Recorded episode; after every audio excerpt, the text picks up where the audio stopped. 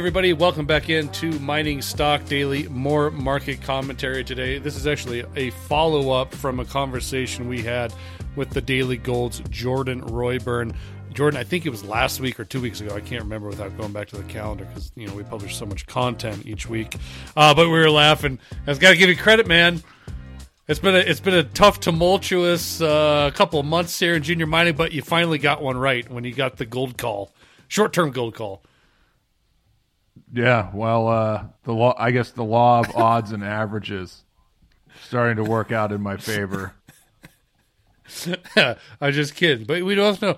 The more times you say things are going to happen, the longer it takes that, the longer you can say that, the odds are it does happen. So I'm just kidding, man. I'm just kidding. But let's talk about this move that we're seeing, or we saw in precious metals the last couple days. Um, you know, obviously, if you look at that long term downward trend line, which gold tried to test a number of times, finally broke through the last couple days. And not only did it break through once, but we also had a little bit of follow through uh, yesterday. Good to see. Uh, you know, I guess kind of as you were watching this, what are some things that you were paying attention to other than that breakout? What else is kind of percolating uh, on your charts of interest here? That's a really good question. I would say one thing is silver around the $22 level hasn't quite got there yet. Uh, that's going to be an area of really, really strong resistance.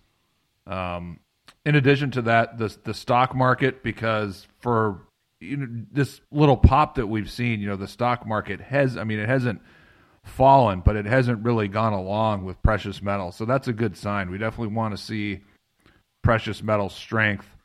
Uh, that uh, in the face of stock market weakness, or at least the stock market not really moving higher. Um, so like a decoupling, you want it to decouple. Yeah, yeah. I, I don't know if this is the start of a full decoupling. I mean, I think we will get one eventually, um, but um, yeah, I mean, I think we we've gotten good follow through and looking at the chart setups. I mean, the, the short term daily chart setups. Um, there's more upside here uh, potentially in the sector. So I, I, I think the odds of a move higher now into you'd say at least Christmas or year end. I mean, the, the odds look pretty good to me. Uh, there are some setups here where we could continue to see a push higher in this sector. How about kind of deciphering between the majors and the mid caps and the juniors? You know, kind of looking at some of the the charts from the big gold producers, Barrick's, Newmont, uh, Anglo Gold. It's interesting here because obviously they got a big push higher in the last couple days, but they're still kind of trading on the upper side of these ranges they've been in for the last, I would say, probably couple months. Uh, it, would that be a sign if we can bust out of that range and maybe lead gold? Obviously, that would be pretty bullish, wouldn't it? Yeah, I mean the the miners have been leading gold, and I mean looking at at least looking at GDX and GDXJ. I mean I think they have broken out of these ranges. I mean they may come back a little bit, but if you're looking at the closes yesterday. Uh, in the Huey, GDX, GDXJ, I mean, even SIL, SILJ, the silver stocks, um, these are basically the highest closes since uh, I want to say around the middle of August. So almost three month highs in the sector. Um, and I, I think there's, if you look at these setups, there's potential for this move to go a little bit further uh, up to the 200 day moving averages, I think, uh, in GDX and GDXJ especially. But I, I think talking about the juniors, because you're getting to something that's very important, and this is something that I've been noticing in the last couple of weeks, is that while we look at the indices here you know, Huey, GDX, GDXJ, et cetera. Technically, they're looking better. You know, they've kind of been building these bases, these bottoming patterns. And at the same time, various individual juniors here and there, you know, we've been seeing they've been kind of weak. Then there's a day where they drop and there's, you know, huge volume. And so I, I think we've kind of seen in individual juniors, we're seeing tax loss selling uh, we're seeing, you know, in some cases, some large shareholders in those companies are capitulating, and so they're in some. I'm not saying this is true for every junior against the larger indices, but there's a lot of evidence that there's kind of been a dichotomy, and I think that um, eventually is going to fade, and eventually the juniors are going to, you know, like they normally do, they'll follow GDX, GDXJ. You know, they'll probably lag a little bit, but what I'm getting at is that's an opportunity in these juniors. I'm not saying every junior, but I mean, if there's a junior that you like a lot, it's cashed up, you know, the fundamentals are good, uh, but the stock hasn't quite, you know, it hasn't quite moved yet. You're not sure if it's bottomed yet. It looks weak.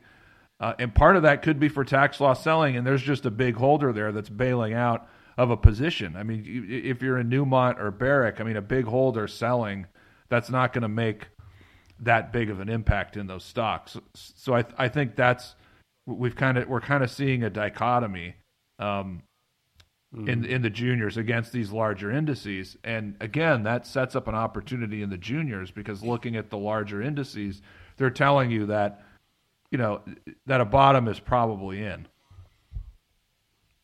Uh, one of the things I've noticed the last couple days here is volume, uh, and you kind of mentioned it here. We are in the midst of tax loss selling season, and so sometimes you got to take volume with a grain of salt. But you know, a couple of juniors that I pay pretty close attention to the last couple days has seen tremendous amount of volume. Uh, you know, for example, I think yesterday or two days ago, Nucor traded four or five times their average volume. Uh, Kingfisher Metal traded incredible multiple of their volume. Uh, I believe what was the other one? Uh, he- Heliostar, I think, was one that had uh, higher volume. Uh, unfortunately, that was a little bit to the downside.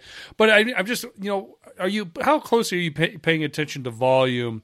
And if you are, you know, do you kind of take it, you know, as a grain of salt here, knowing what time of the year we're in with tax loss? Yeah, that's a really good question. Um, I, and I, because I, I could take it a number of different ways with volume. I think generally volume is kind of less important as an indicator because 20 or 30 years ago you didn't have all this high frequency trading all this computer trading um, you know all, all, these this program trading in advance you know if, if this goes up a penny or whatever i'm going to short it or buy so you i think all that kind of stuff has obfuscated uh, volume as an indicator. I think prior to all that stuff volume as an indicator was a lot more useful but nevertheless um, I think I, I, think it just it speaks to you know your examples there speak to what I said before, which is we could be seeing tax loss selling in these stocks. You know, maybe well maybe it's a combination of people see the market going up and there's some more buying coming in, and at the same time there's other shareholders who you know they got in at, at much higher levels and you know they're thinking well i only have a month left to sell this so i'm i'm going to bail out so i think that I think that's what speaks to the volume being so high in a number of individual juniors. I mean, certainly if you see if you see stocks moving up on big volume and then it's kind of sustained on big volume, that's I mean that can be a tell uh, that there's a real change going on and a new uptrend. Um, so that I mean yeah. that, that's how I would look at it. Uh, even Equinox Gold major volume, highest daily volume they've had in a couple of years. It looks like pretty. It's really fascinating stuff.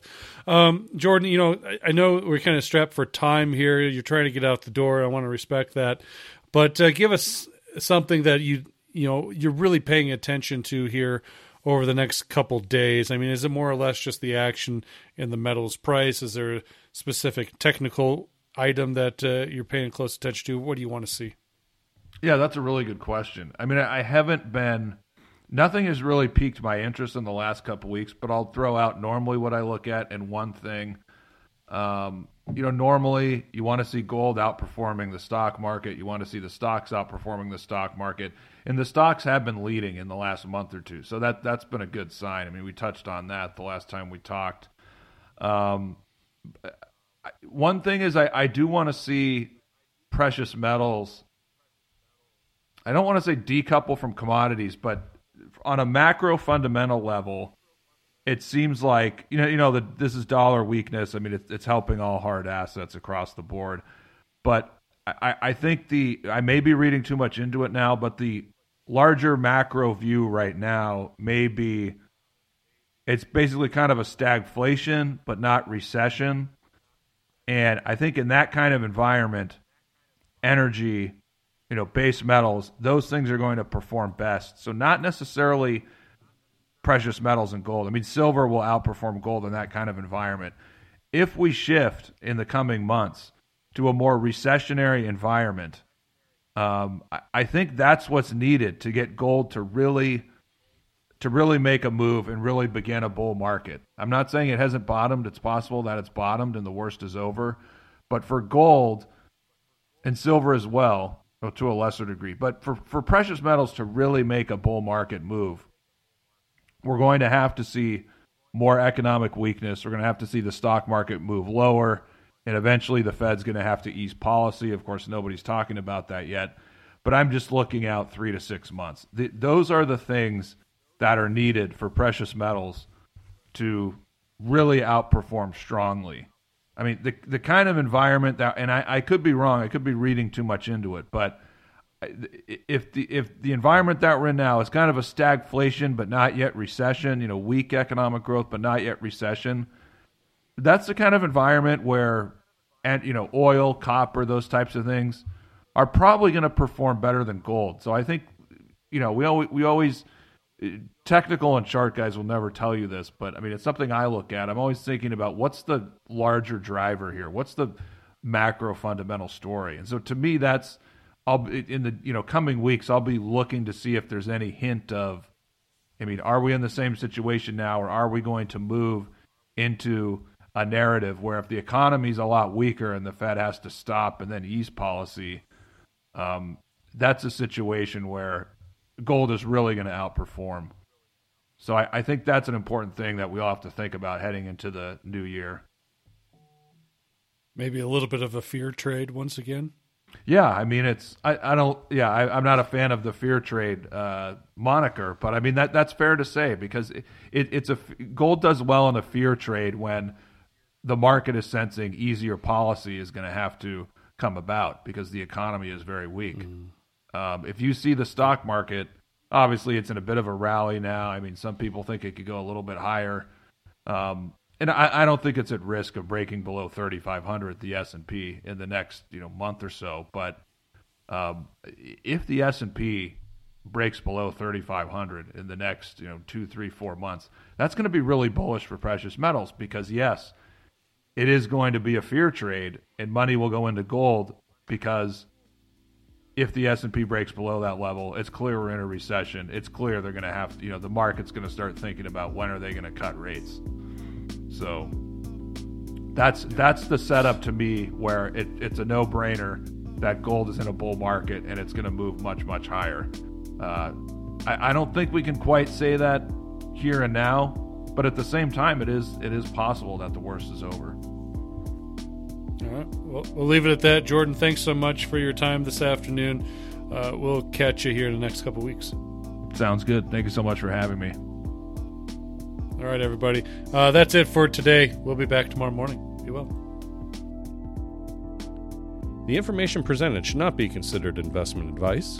Mining Stock Daily and its affiliates are not responsible for any loss arising from any investment decision in connection with the material presented herein. Please do your own research or speak with a licensed financial representative before making any investment decisions.